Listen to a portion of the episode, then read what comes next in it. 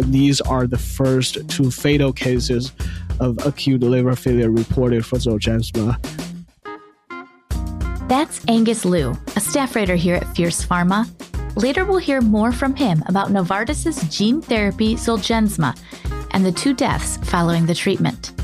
I'm Teresa Carey, and this is the top line from Fierce Biotech, Fierce MedTech, and Fierce Pharma. This episode is brought to you by Zymo Research. Today is Friday, August 19th, and I have a few exciting announcements. So stick with us after the announcements. We've got all the biopharma and medtech industry news you need. Okay, so each year we spotlight women who are leading the way in life sciences. Women are making their mark all over biotech, pharma, and medtech, and we want to know about them.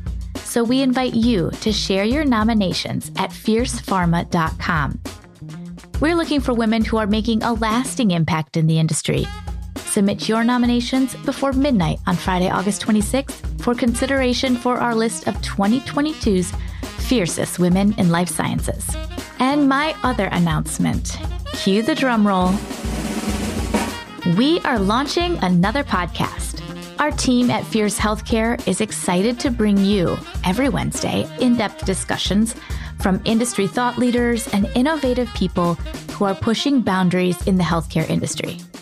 So mark your calendar, set a reminder in your phone, and come September 7th, hit follow for Podnosis, the pulse of the healthcare industry. And now here's this week's news. Wednesday, the FDA approved Zynteglo, a blood disorder gene therapy treatment from Bluebird Bio. The FDA nod clears Zynteglo to treat kids and adults who are dependent on transfusions. And Bluebird Bio is prepping to launch Zynteglo in the US. Fierce's Fraser Kansteiner spoke with Thomas Kilma, Bluebird Bio's chief commercial officer. Kilma said that the company hopes to be able to start treating patients early next year. Zynteglo is a one-time bespoke treatment. Each dose is made by genetically modifying a patient's own bone marrow stem cells. The drug won't come cheap, however. It will have a staggering $2.8 million list price. Kilma says that the company feels that the cost reflects the value of a potential one time treatment. U.S. insurers are no doubt taking notice of the high price. In launching the drug in the U.S., Bluebird will have to do what it couldn't in Europe convince payers of Zynteglo's value. Kilma said that Bluebird is already wrapping up access discussions with insurers, which may include a rebate if Zynteglo doesn't help patients. After years of urging from the government and the public, the FDA will now allow certain hearing aids to be sold over the counter directly to consumers. As Andrea Park reports, the new rule has drawn widespread support from the government, consumers, and device makers because of its focus on making hearing aids more affordable and easily accessible. According to the FDA, as many as 30 million American adults could benefit from hearing aids, but only about 20% are currently using them. Congress first passed legislation in 2017 asking the FDA to carve a pathway to bring over the counter hearing aids to the market. But the agency didn't draft the rule until last year. And Wednesday, they published the finalized rule. It will take effect in two months. Devices for users who are under the age of 18 or who have severe hearing loss will still require a doctor's order. The FDA noted in a press release that consumers could begin buying the devices as soon as mid October. No pharma company wants to see half its late stage cancer pipeline wiped out in one morning. But on Wednesday, that was Sanofi's situation. As James Waldron reports, Sanofi released a press release announcing that the company had halted development of an oral SERD, which stands for Selective Estrogen Receptor Degrader. SERDs are a type of hormone therapy, and Sanofi's SERD was called amcenestrant. Sanofi stopped development after getting a look at a phase 3 interim analysis. When the markets opened on Wednesday, Sanofi's shares dropped nearly 6%, likely reflecting the fact that Sanofi couldn't show amcenestrant worked. 6% is a hefty drop for such a big pharma. Now, after dropping the oral SERD, Sanofi has just one new oncology asset in its phase 3 pipeline, an antibody drug conjugate, which is being studied in non small cell lung cancer. For nearly a decade, Johnson & Johnson has been in court defending against claims that its iconic baby powder causes cancer. Kevin Dunleavy reports that now, after paying 3.5 billion in settlements, the company will finally stop selling the product, which has been around for more than a century.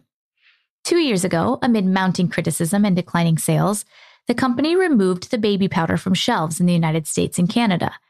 Now it will do the same worldwide, opting for a cornstarch version of the product instead of talcum.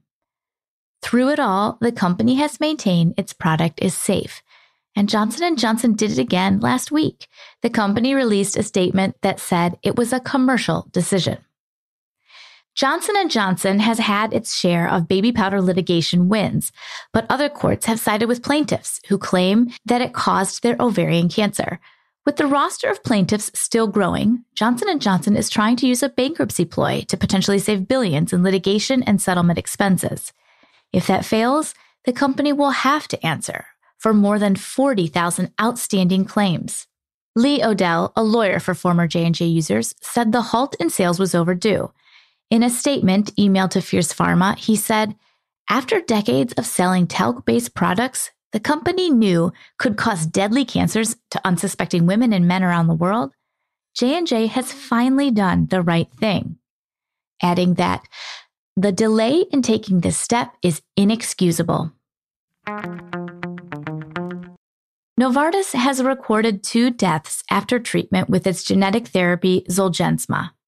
The treatment is for spinal muscular atrophy.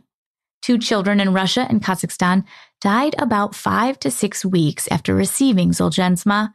Novartis confirmed this to Fierce Pharma. Both patients died of acute liver failure, a known side effect of Zolgensma.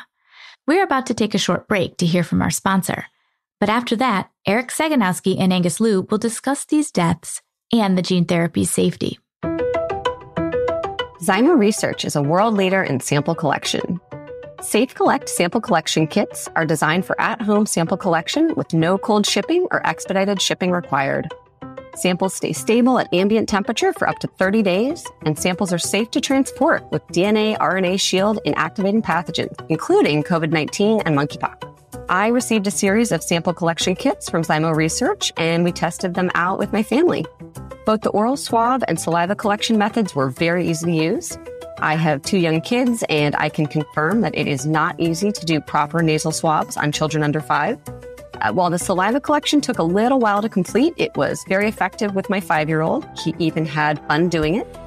And my two year old did great with the oral swab. It's highly preferred over the traditional nasal swabs. The sample instructions were clear, the collection method was easy, and I was comforted knowing that any pathogens would be deactivated once they enter the test collection kit. If you'd like to learn more about Safe Collect sample collection kits, go to zymoresearch.com. That's Z Y M O research.com. Last week, we learned about two deaths in young children who had received Novartis gene therapy Zolgensma for their spinal muscular atrophy. What do we know about these cases? Uh, you're right, Eric. Uh, Novartis reported two deaths following treatment with Zolgensma uh, one in Russia and the other in Kazakhstan. Uh, the children died of acute liver failure about five to six weeks after getting the one time treatment, and about one to 10 days following the start of corticosteroid taper as a way to resolve liver dysfunctions. But obviously, that didn't help in the two cases here. Uh, remember, steroids is, uh, are used in conjunction with uh, AAV based gene therapy like Zolgensma to reduce unwanted immune responses. That's unfortunate, and it sounds like these are really serious problems. Is this a common issue with Zolgensma? Yeah, um, acute liver failure is a known side effect following treatment uh, treatment with Zolgensma. Uh, actually, the drug's U.S. prescribing information includes a boxed warning about that risk. I mean, the FDA uses black box warnings to communicate serious safety risks related to medications and compared with the regular uh, side effects information uh, these box warnings are the highest safety related warning for a drug um, but despite it being acute liver failure, failure being a known side effect these are the first two fatal cases of acute liver failure reported for Zolgensma, uh, according to Novartis. It's also important to note that other gene therapies have seen liver toxicities. Uh, notably, Astellas reported several deaths from a clinical trial that tested an investigational gene therapy for a rare neuromuscular disease. One was a patient who got a lower dose of the therapy, so it appears liver toxicity is a real concern for this class of medicines. Yes, indeed. Um, so most uh, systematic, uh, systemically uh, dosed gene therapies like Zolgensma use AAVs, uh, these adeno-associated viruses, as vectors to deliver the therapeutic genes. And liver cells are kind of the main target of these viral vectors. Uh, the FDA actually held a two-day advisory committee meeting last year to discuss safety issues with gene therapies, and liver toxicity was one of the topics. So at that time, uh, Zolgensma, the FDA noted that Zolgensma had treated about 500 patients at that time. Last year, this was, and the FDA noted about one third of the patients had experienced a liver-related adverse events, and in most cases. Uh, I'm talking about gene therapy in general. In most case, cases, these liver toxicities only show up as transient increases in liver enzymes, but obviously, liver toxicity can also be fatal, as we've just learned from uh, that Astellas candidate and Zolgensma. So, what is Novartis saying after these two fatal cases? Yeah, so Novartis said these two deaths um, come from more than uh, 2,300 patients who have already got Zolgensma worldwide. Uh, it will ask drug regulators, including the FDA, to update Zolgensma's label to specify that death, uh, I mean, fatal acute liver failure has been reported. Uh, but it also said it will it is still believes in the overall favorable risk benefit profile of Zolgensma. And is it possible that these deaths could deter doctors and patients from using Zolgensma? Well, it's hard to say at this point. Uh, the therapy is indeed very effective, and it's just a one-time treatment. It's one infusion, whereas you have Biogen Spinraza so requires chronic treatment. So I think we'll have to see if there are more uh, similar cases, uh, and if Novartis can learn more from these two cases to help doctors uh, manage acute liver failure in some at-risk patients. I think that would also be helpful.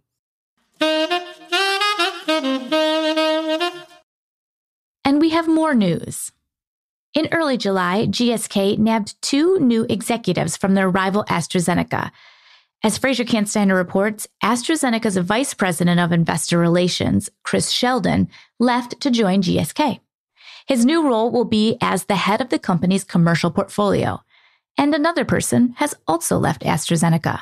It was Garrett Rayson. He was in charge of oncology search and development, business development, and licensing at AstraZeneca. Next, he will be in a similar role as GSK's new vice president of cancer search and evaluation. Now AstraZeneca is suing to enforce and extend a non-compete agreement Sheldon signed in 2021. Bloomberg reported that with this move, AstraZeneca seeks to block Sheldon from sharing key therapeutic information with GSK.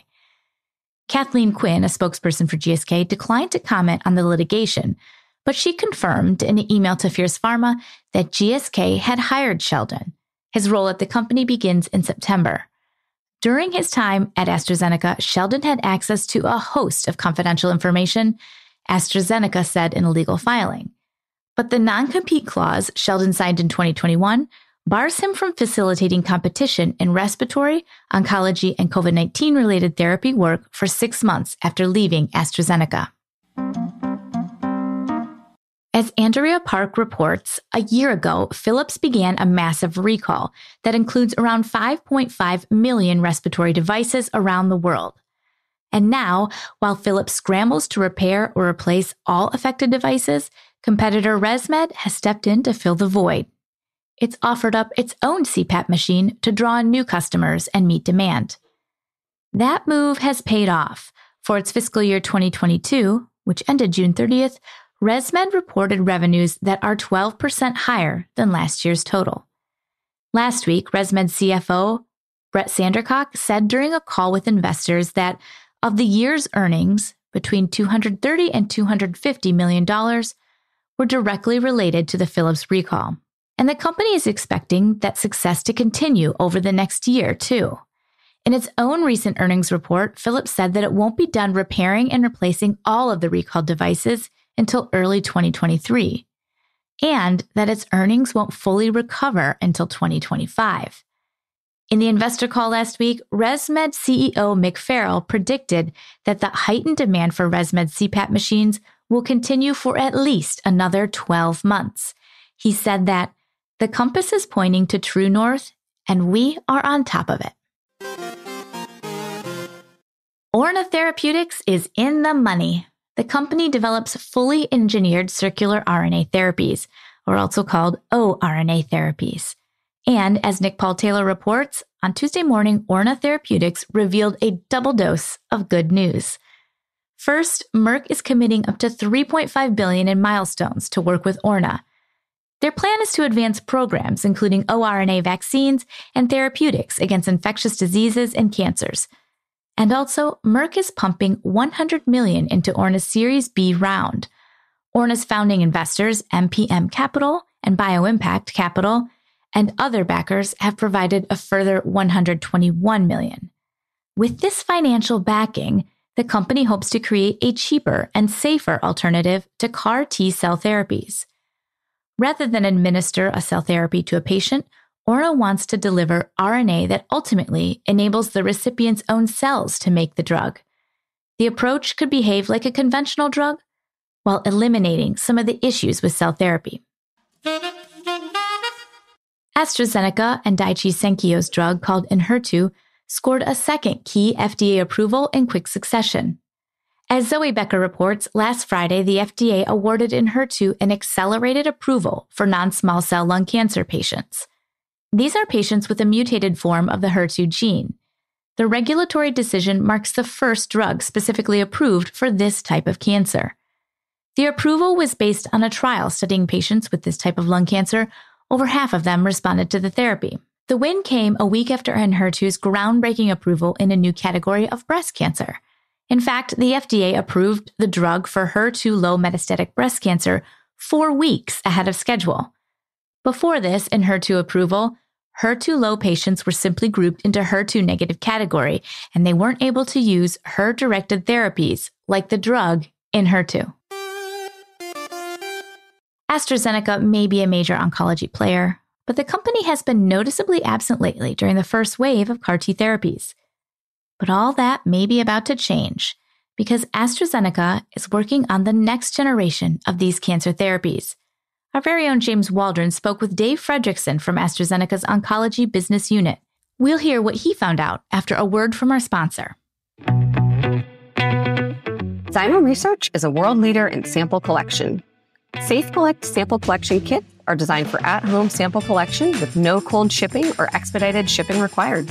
Samples stay stable at ambient temperature for up to 30 days, and samples are safe to transport with DNA RNA shield inactivating pathogens, including COVID 19 and monkeypox. Safe Collect sample kits can be used to detect a number of pathogens, including but not limited to SARS CoV 2, dengue virus, Ebola virus, influenza A, rhinovirus, MERS coronavirus, West Nile virus, as well as a number of bacteria and yeast and eukaryotes.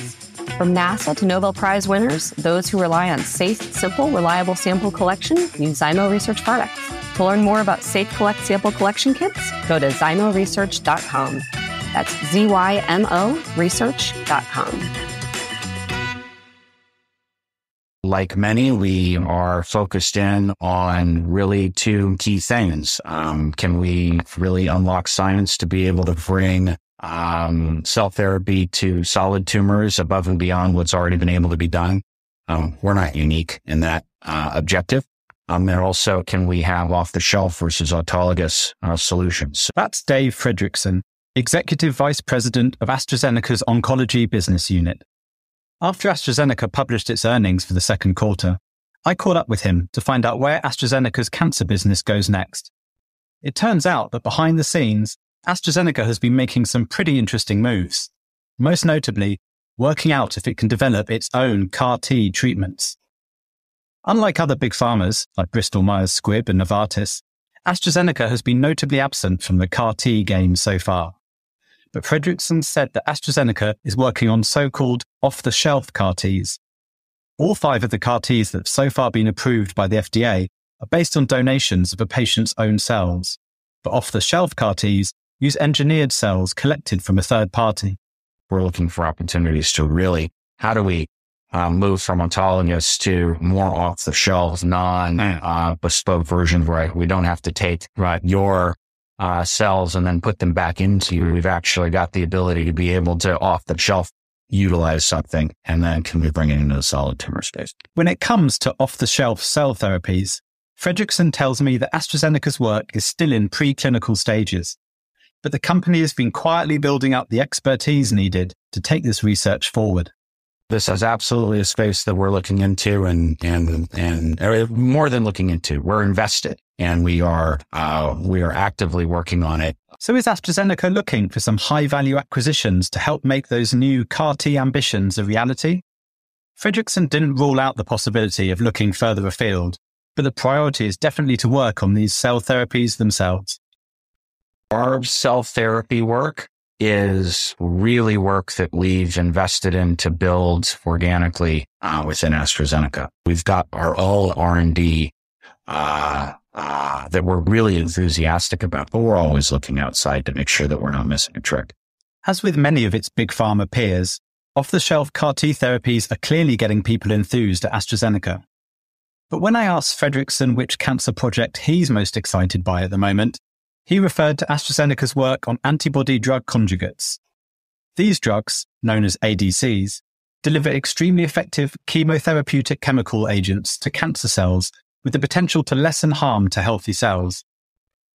The company recently scored a landmark clinical trial win in breast cancer for its approved therapy Enhertu, which they hope will open up a brand new breast cancer category for the medicine, giving more patients access to the therapy. This has the opportunity to be one of the most significant medicines uh, in oncology. Um, and it really is delivering what has been an unfulfilled promise of antibody drug conjugates to date. Enhertu was developed in collaboration with Daiichi Sankyo. Another antibody drug conjugate co-developed with Daiichi is called DS1062. It targets the glycoprotein TROP2 and is currently in a late stage study for non-small cell lung cancer. The aim of the study is to show it's more effective than treating the cancer with chemotherapy anything that we can do to displace systemic chemotherapy, something more efficacious gets me enthusiastic. AstraZeneca has also been working on a batch of antibody drug conjugates in house. I noticed that AstraZeneca had highlighted one of these homegrown drugs in a presentation in the spring. Called AZD 8205, the drug is in an early stage study for a range of cancers, including breast, ovarian, and endometrial. We are also rapidly developing and advancing our own antibody drug conjugate portfolio. And we're really pleased to say that we've got now uh, several uh, that are in phase one. And we think that we've got uh, very, very uh, competitive uh, linker and warhead technologies um, that we're working on there. Whether it's moving into CAR T therapies or building out its homegrown antibody drug conjugate portfolio, there are big moves ahead for AstraZeneca's cancer unit. Underpinning it all is a desire to expand the range of cancers that AstraZeneca is focused on. The company is best known for lung, breast, and ovarian cancer. But according to Fredrickson, their focus has expanded to six major tumor types. It means that AstraZeneca has plenty of ideas of how to take their oncology franchise forward. As you look at the progress and the speed with which we built this organization from the very first launch of the new oncology in 2014, uh, I think we've got the opportunity to continue to have industry leading growth going forward. That's it for the top line. I'm senior producer Teresa Carey. Our sound engineer is Caleb Hodgson. You can find out more about these topics in our show notes at fiercepharma.com. Look for podcasts. Don't forget to follow the top line on Apple Podcasts, Spotify, Google Podcasts, and anywhere you listen. And that's the bottom line from the top line.